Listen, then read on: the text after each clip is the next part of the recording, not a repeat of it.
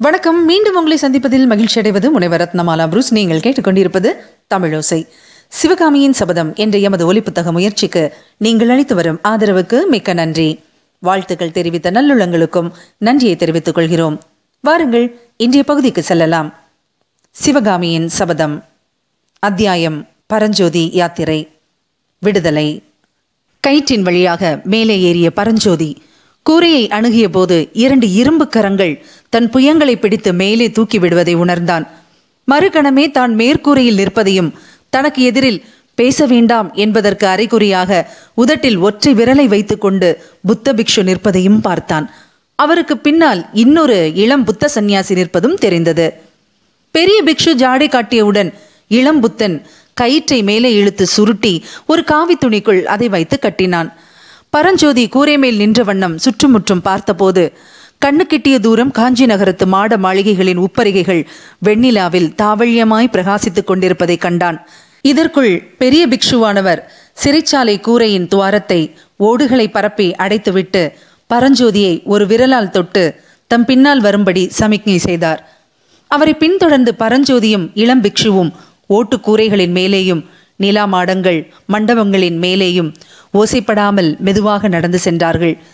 வீதியில் ஏதாவது சந்தடி கேட்டால் புத்த பிக்ஷு உடனே தம் பின்னால் வருவோருக்கு ஜாடை காட்டிவிட்டு உட்கார்ந்து கொள்வார். சந்தடி நீங்கிய பிறகு எழுந்து நடப்பார். இவ்விதம் ஏழெட்டு கட்டடங்களை மேற்கூரை வழியாக கடந்த பிறகு ஒரு வீட்டின் முகப்பில் வீதி ஓரத்தில் பன்னீர் மரங்கள் அடர்த்தியாக வளர்ந்திருந்த இடத்துக்கு வந்தார்கள். பன்னீர் மரங்களின் அடர்ந்த பசிய இலைகளுக்கு இடையிடையே கொத்து கொத்தாக பூத்திருந்த பன்னீர் மலர்கள் வெண்ணிலாவில் வெள்ளி மலர்களாக பிரகாசித்தன. அம்மலர்களின் சுகந்த பரிமளத்தை இளந்தென்றல் நாலா பக்கமும் பரப்பிக் கொண்டிருந்தது. புத்த பிக்ஷு வீதியை இருபுறமும் நன்றாக பார்த்துவிட்டு அந்த பன்னீர் மரங்களில் ஒன்றை பிடித்துக்கொண்டு கீழே இறங்கினார். பரஞ்சோதியும் இளம் பிக்ஷுவும் அவ்விதமே இறங்கினார்கள். சிறிது தூரம் நடந்து கோயிலைப் போல் அமைந்த ஓர் அழகிய கட்டடத்தின் வாசலை அடைந்தார்கள். அந்த கட்டடம்தான் காஞ்சி நகருக்குள் இருந்த புத்த விகாரங்களுக்குள் மிக பெரியது ராஜவிகாரம் என்று பெயர் பெற்றது. கருணாமூர்த்தியான புத்த பகவானின் திருப்பற்களில் ஒன்று அந்த கோயிலின் கர்ப்ப கிரகத்தில் பிரதிஷ்டை செய்யப்பட்டிருந்தது. பல்லவ மன்னர்கள் அவ்வப்போது ஒவ்வொரு மதத்தில் பற்றுடையவர்களாயிருந்தாலும் எல்லா மதங்களையும் சமநோக்குடன் பார்த்து அந்தந்த மத ஸ்தாபனங்களுக்கு மானியம் விடுவது வழக்கம். அவ்விதம் ராஜாங்க மானியத்தை பெற்றது ராஜவிகாரம். அன்றியும் காஞ்சியில் சில பெரும் செல்வர்கள் பௌத்த சமயிகளாய் இருந்தார்கள் அவர்களில் ஒருவனான தனதாசன் என்னும் வியாபாரி தன்னுடைய ஏகபுத்திரன் வியாதியாய் கிடந்தபோது பிள்ளை பிழைத்தால் ராஜவிகாரத்தை புதுப்பித்து தருவேனாக என்று வேண்டுதல் செய்து கொண்டான். பிள்ளை பிழைக்கவே ஏராளமான பொருட்செலவு செய்து விகாரத்தை புதுப்பித்தான். தாவழியமான முத்து சுண்ணாம்பு பூசப்பட்டிருந்த ராஜவிகாரம் வெண்ணிலாவில் அழகின் வடிவமாக விளங்கிற்று. அதை பார்த்ததும் பரஞ்சோதி ஆஹா என்ன அழகான கோயில் என்று கூவினான். புத்த பிக்ஷு சட்டென்று நின்று அவனுடைய வாயை பொத்தினார். அச்சமயம் அவர்கள் பன்னீர் மரங்களின் நிழலை தாண்டி ராஜவிகாரத்துக்கு எதிரில் திறந்த வெளிக்கு வந்திருந்தார்கள். அதே சமயத்தில் ராஜவிகாரத்துக்கு எதிர்வரிசையிலிருந்து கட்டடங்களின் இருண்ட நிழலிலிருந்து இரண்டு வெண்புறவிகள் வெளிப்பட்டு வந்தன. அவற்றின் மீது இரண்டு வீரர்கள் காணப்பட்டார்கள். ஒருவர் நடுப்பிராயத்தினர் இன்னொருவர் வாலிபர். இருவரும் பெரிய முண்டாசு கட்டியிருந்தார்கள். இரண்டு குதிரைகளும் ராஜவிகாரத்தை நெருங்கி வந்தன. வீரர்களில் பெரியவன் புத்தம் சரணம் கச்சாமி என்றான். இளம் பிக்ஷு தர்மம் சரணம் கச்சாமி என்றார். அடிகளே இரவு இரண்டாம் ஜாமத்துக்கு மேல் யாரும் வெளியில் கிளம்பக்கூடாது என்று தெரியுமோ? என்றான் முதிய வீரன். தெரியும். ஆனால் சந்நியாசிக்கும் அந்த கட்டளை உண்டு என்பது தெரியாது என்றார் பிக்ஷு. இந்த அர்த்தராத்திரியில் எங்கே கிளம்பினீர்களோ? இந்த பிள்ளை என்னுடைய சிஷ்யன். காஞ்சிக்கு புதியவன் காணாமல் போய்விட்டான். அவனை தேடி பிடித்து அழைத்து வந்தேன். இந்த வாலிபனுக்கு எந்த ஊரோ? சோழ நாட்டில் செங்காட்டங்குடி. இன்றைக்குத்தான் இருவரும் வந்தீர்களாக்கும்? ஆமையா தங்கள் திருநாமம் என்னவோ? நாகநந்தி என்பார்கள். இனிமேல் நள்ளிரவில் கிளம்ப வேண்டாம் சுவாமி. சிஷ்ய பிள்ளையிடமும் சொல்லி வையுங்கள். வீரர்கள் குதிரைகளை தட்டிவிட்டு கொண்டு போன பிறகு மூவரும் ராஜவிகாரத்துக்குள் பிரவேசித்தார்கள். அவர்கள் உள்ளே நுழைந்ததும் ராஜவிகாரத்தின் வெளிக்கதவு சாத்தப்பட்டது. உள்ளே வெகு தூரத்தில் கர்ப்பகிருகம் தீப வரிசைகளால் அலங்கரிக்கப்பட்டிருந்ததை பரஞ்சோதி பிரமிப்புடன் பார்த்து கொண்டு நின்றான். உள்ளே இருந்து வந்து கொண்டிருந்த அகிர் புகையின் வாசனை அவனுடைய தலையை கிறுகிறுக்கச் செய்தது. புத்த பிக்ஷு அவனுடைய தலையை தொட்டு பிள்ளாய் எப்பேற்பட்ட ஆபத்து உனக்கு வந்தது? புத்த பகவானுடைய கருணையினால் தப்பினாய் என்றார். பரஞ்சோதி அவரை ஏறிட்டு பார்த்து அடிகளே எந்த ஆபத்தை சொல்லுகிறீர்கள்? என்று கேட்டான். பெரிய ஆபத்து. இந்த விகாரத்தின் வாசலிலேயே வந்தது. குதிரை மேல் வந்தவர்கள் யார் தெரியுமா? எனக்கு எப்படி தெரியும் சுவாமி? காஞ்சிக்கு நான் புதிதாயிற்றே. பிக்ஷு பரஞ்சோதியின் காதோடு மகேந்திர சக்கரவர்த்தியும் அவருடைய மகன் மாமல்ல நரசிம்மனும் தான் என்றார். பரஞ்சோதிக்கு உண்மையிலேயே தூக்கி வாரி போட்டது நிஜமாகவா? என்று வியப்புடன் கேட்டான். ஆம் இருவரும் மாறுவேடம் பூண்டு நகர் சுற்ற கிளம்பி இருக்கிறார்கள். வேஷம் தரிப்பதில் மகேந்திர பல்லவருக்கு இணையானவர் இந்த பரதகண்டத்திலேயே இல்லை. பரஞ்சோதி சிறிது நேரம் ஆச்சரியக் கடலில் மூழ்கியிருந்துவிட்டு அவர்களால் எனக்கென்ன ஆபத்து? என்று கேட்டான். புத்த பிக்ஷு ஒரு கேலி சிரிப்பு சிரித்தார். என்ன ஆபத்து என்றா கேட்கிறாய்?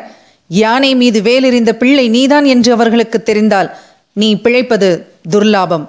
அந்த சக்கரவர்த்திக்கு குமாரன் இருக்கிறானே அவன் எப்பேற்பட்டவன் தெரியுமா? இந்த பூமண்டலத்தில் தன்னை விட பலசாலியோ வீரனோ ஒருவனும் இருக்கக்கூடாது என்பது அவனுடைய எண்ணம். அப்படி யாராவது இருந்தால் அவனுடன் மல்யுத்தம் செய்து தோல்வியடைய வேண்டும். இல்லாவிடில் யமுனுலகம் போக வேண்டியதுதான். சண்டை என்று வந்தால் நான் பின்வாங்க மாட்டேன் அடிகளே. சக்கரவர்த்தி குமாரனாகவே இருக்கட்டும். யாராய்த்தான் இருக்கட்டும் என்றான் பரஞ்சோதி. தெரியும் தம்பி நீ இப்படிப்பட்ட வீரனாய் இருப்பதனாலேதான் உனக்கு ஆபத்து அதிகம். நீ வேலை எரிந்ததனாலேதான் கோயில் யானைக்கு மதம் பிடித்தது என்று பொய்க்குற்றம் சாட்டி உன்னை தண்டித்து விடுவார்கள். பரஞ்சோதிக்கு நெஞ்சில் சுருக்கென்றது சுமை தாங்கியில் படுத்திருந்த போது யாரோ பேசிக்கொண்டு போனது ஞாபகம் வந்தது. நாகநந்தியின் வார்த்தைகளில் இதுவரை நம்பிக்கை இல்லாதவனுக்கு இப்போது கொஞ்சம் நம்பிக்கை உண்டாயிற்று. அப்படிப்பட்ட அநியாயமும் உண்டா? என்றான். பரஞ்சோதி இந்த காஞ்சி பல்லவர்களின் குலத்தொழிலே அதுதான். இன்றைக்கு நூற்றி ஐம்பது வருஷங்களுக்கு முன்னால் உன்னைப் போலவே கல்வி பயில்வதற்காக மயூர சன்மன் என்னும் இளைஞன் இந்த நகருக்கு வந்தான். அவனுடைய வீரத்தைக் கண்டு அசூயை கொண்ட பல்லவ ராஜகுமாரன் அவன் மேல் பொய் குற்றம் சாட்டி சிறையில் அழைத்து விட்டான். அப்புறம் மயூரசன்மன் சிறையிலிருந்து தப்பிக்கொண்டு போய் கிருஷ்ணா நதிக்கரையில் தனி ராஜ்யம் ஸ்தாபித்து கொண்டு பல்லவர்களை பழிக்கு பழி வாங்கினான். புத்த பகவான் அருளால் மயூரசன்மனைப் போலவே நீயும் பெரும் ஆபத்திலிருந்து தப்பினாய். பரஞ்சோதி அப்போது குறுக்கிட்டு அடிகளே மற்ற ஆபத்துக்கள் ஒருபுறம் இருக்கட்டும். இப்போது எனக்கு பசி என்கிற ஆபத்து தான் பெரிய ஆபத்தா இருக்கிறது பசியினாலேயே பிராணன் போய்விடும் போல் இருக்கிறது என்றான். நாகநந்தி அவனை மடப்பள்ளிக்கு அழைத்துச் சென்று உணவு அறந்து வைத்தார். பிறகு ஒரு மண்டபத்தின் தாழ்வாரத்துக்கு அவனை அழைத்து வந்து பரஞ்சோதி இங்கே படுத்துக்கொள். தூங்குவதற்கு ஒரு முகூர்த்த காலம் கொடுக்கிறேன். நிம்மதியாக தூங்கு. உனக்கு வந்த ஆபத்து இன்னும் முழுவதும் நீங்கிவிடவில்லை. பொழுது விடுவதற்குள்ளே நாம் கோட்டையை விட்டு போய்விட வேண்டும் என்றார். பரஞ்சோதி அப்படியே அந்த மண்டபத்தின் தளத்தில் சாய்ந்தான். அடுத்த நிமிஷமே நித்ரா தேவி அவனை ஆட்கொண்டாள். இனி கேட்கலாம் அடுத்த பகுதி. கண்கட்டு மாயம். பரஞ்சோதி தரையில் படுத்தவுடனே கண்ணயர்ந்தான். ஆயினும் அவன் நல்ல தூக்கம் தூங்கினான் என்று சொல்வதற்கில்லை. ஏதேதோ பயங்கர துர்க்கனவுகள் தோன்றி தூக்கத்தை கெடுத்தன. ஒரு சமயம் ஐந்தாறு புத்த பிக்ஷுகள் வந்து அவனை சூழ்ந்து நின்றார்கள். அவர்களில் ஒருவர் தம் கையில் இருந்த தீபத்தை தூக்கி பரஞ்சோதியின் முகத்தில் வெளிச்சம் விழும்படி பிடித்தார். ஆமாம் நாகநந்தி சொல்வது சரிதான். இவன் முகத்தில் அபூர்வமான கலை இருக்கிறது. இவன் மகாவீரன் ஆவான் அல்லது மகாத்மா ஆவான் என்று யாரோ ஒருவர் சொன்னது போல் இருந்தது. இன்னொரு சமயம் அவனை ஒரு மத யானை துரத்தி கொண்டு வருகிறது. பரஞ்சோதி சட்டென்று ஒரு பன்னீர் மரத்தின் மேல் ஏறிக்கொள்கிறான். புஷ்ப கொத்துடன் கூடிய பன்னீர் கிளையை ஒடித்து யானையின் மேல் போடுகிறான். அச்சமயம் திடீரென்று இரு குதிரை வீரர்கள் தோன்றி அட பாவி கோயில் யானையை கொன்று விட்டாயா? என்று கூவிக்கொண்டே தங்கள் கையில் இருந்த வேல்களை அவன் மீது எறிகிறார்கள் மற்றும் ஒரு பயங்கர கனவு. நாகநந்தியடிகள் வந்து அவன் பக்கத்தில் நின்று அவனுடைய முகத்தை உற்று பார்க்கிறார். அப்படி பார்த்து கொண்டிருக்கும் போதே அவருடைய முகமானது படம் எடுத்தாடும் பாம்பின் முகமாக மாறுகிறது. அந்த பாம்பு அதனுடைய மெல்லிய பிளவுபட்ட நாவை நீட்டி அவனுடைய முகத்தை தீண்ட வருகிறது. பரஞ்சோதி அலறி புடைத்துக் கொண்டு எழுந்திருந்தான். பார்த்தால் நாகநந்தி அடிகள் உண்மையாகவே அவன் அருகில் நின்று அவனை குனிந்து பார்த்து கொண்டிருந்தார். பிள்ளாய் ஏன் இப்படி பயப்படுகிறாய்? ஏதாவது துர்க்கனவு கண்டாயா? என்று பிக்ஷு கேட்டார். பரஞ்சோதி இல்லை இல்லை ஒன்றுமில்லை. நீங்கள் திடீரென்று தொடவே கொஞ்சம் திடுக்கிட்டேன் என்றான். பொழுது விடிய இன்னும் ஒரு முகூர்த்தம் தான் இருக்கிறது. புறப்படு போகலாம். பொழுது விடுவதற்குள் இந்த கோட்டையை கடந்து போய்விட வேண்டும். ஏன் சுவாமி? புத்த தேவருடைய ஆக்ஞை. யாருக்கு?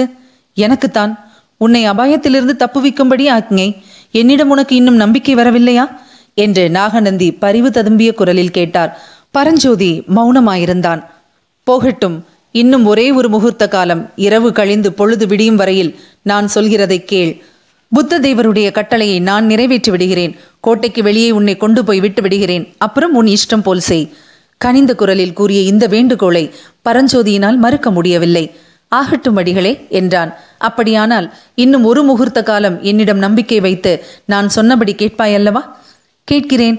உன்னுடைய கண்களை கட்டி இவ்விடமிருந்து அழைத்து போக வேண்டியதாயிருந்தால்?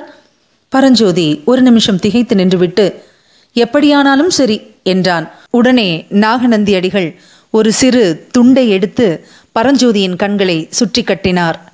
பிள்ளாய் என் கையை பிடித்துக்கொண்டே வர வேண்டும் நான் சொல்கிற வரையில் கண்ணின் கட்டை அவிழ்க்க கூடாது இப்போது நீ என்னிடம் காட்டும் நம்பிக்கையின் பலனை ஒரு நாள் அவசியம் தெரிந்து கொள்வாய். இவ்விதம் கூறி பரஞ்சோதியின் கரத்தை பிடித்துக்கொண்டு நாகநந்தி நடக்கத் தொடங்கினார். பரஞ்சோதியின் நெஞ்சு படக் படக் என்று அடித்து கொண்டது. ஆயினும் அவன் மனத்தை திடப்படுத்தி கொண்டு பிக்ஷுவை பின்பற்றி நடந்தான். முதலில் புத்த விகாரத்தின் வாசல் வழியாக வெளியேறுவது போல பரஞ்சோதிக்கு தோன்றிற்று. பின்னர் வீதியோடு நடந்து போவதாக தோன்றிற்று. பன்னீர் புஷ்பங்களின் வாசனையிலிருந்து அன்று முன்னிரவில் மேல் மாடத்திலிருந்து வீதியில் இறங்கிய இடமாக இருக்கலாம் என்று ஊகித்துக் கொண்டான். இன்னும் சிறிது தூரம் நடந்த பிறகு போகும் திசை மாறியது. சற்று நேரத்துக்கெல்லாம் மீண்டும் பன்னீர் பூவின் நறுமணம். வந்த வழியே திரும்பி போகிறோமா என்ன? ஆ இந்த பொல்லாத பிக்ஷு எனக்கு வழி அடையாளம் தெரியாமல் இருப்பதற்காக இப்படி இழுத்தடிக்கிறார் போலும் என்று பரஞ்சோதி எண்ணிக்கொண்டான். மறுபடியும் ஒரு கட்டடத்துக்குள் பிரவேசிப்பது போல் இருந்தது. அகிர் புகையின் மனத்திலிருந்து இது ராஜவிகாரம்தான் என்று பரஞ்சோதி தீர்மானித்தான்.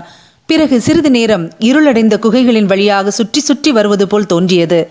கண்ணை கட்டியிருந்தபடியால் வெகுநேரம் முடிவே இல்லாமல் நடந்து கொண்டிருப்பதாகப்பட்டது அடிகளே இன்னும் எத்தனை நேரம் இவ்விதம் கண்கட்டு வித்தை செய்ய வேண்டும்? என்று பரஞ்சோதி கேட்டான். பிள்ளாய் கிட்டத்தட்ட வந்துவிட்டோம் இன்னும் கொஞ்சம் பொறு என்றார் பிக்ஷு. திடீரென்று இருட்டிலிருந்து வெளிச்சத்துக்கு வந்துவிட்டதாக பரஞ்சோதி உணர்ந்தான். பரஞ்சோதி நாம் வரவேண்டிய இடத்துக்கு வந்துவிட்டோம். கண்கட்டு சோதனை முடிந்தது என்று சொல்லிக்கொண்டே அடிகள் கட்டை அவிழ்த்தார். புத்த பகவான் அருளால் சொர்க்கலோகத்துக்கே வந்துவிட்டோமோ என்று பரஞ்சோதிக்கு தோன்றியது. அவன் கண் முன்னால் அத்தகைய சௌந்தரிய காட்சி தென்பட்டது. அகழி நீரில் அஸ்தமன சந்திரனின் வெள்ளிக்கிரணங்கள் படிந்து உருக்கிய வெள்ளி உடையாக செய்து கொண்டிருந்தன.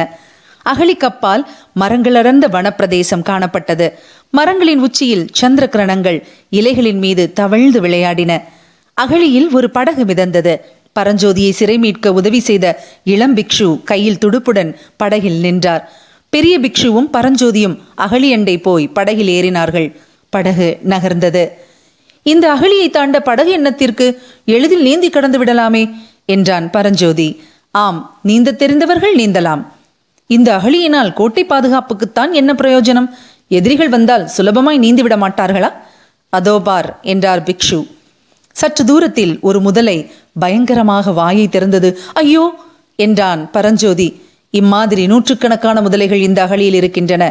சாதாரண காலங்களில் அங்கங்கே இரும்பு குண்டுகளில் அடைத்து வைத்திருப்பார்கள். யுத்த காலங்களில் திறந்து விட்டு விடுவார்கள்.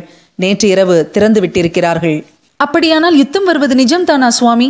பின் எதற்கு இவ்வளவு அமர்க்களமெல்லாம் என்று நினைத்தாய் என்றார் பிக்ஷு. பரஞ்சோதி மௌனமாயிருந்தான். படகு அகழியின் அக்கறையை அடைந்தது. இதுவரை நீங்கள் கேட்டது சிவகாமியின் சபதம். பாகம் ஒன்று. வழங்கியவர் முனைவர் ரத்னமாலா புரூஸ். தொடர்ந்து கேளுங்கள். மறவாமல் சப்ஸ்கிரைப் செய்யுங்கள். உங்கள் நண்பர்களிடமும் பகிருங்கள். எமது போட்காஸ்டை கூகுள் போட்காஸ்ட் ஆங்கர் போட்காஸ்ட் உட்பட அனைத்து வகையான போட்காஸ்டிங் சைட்ஸிலும் கேட்கலாம். உங்களது கருத்துக்களையும் எதிர்பார்க்கிறோம்.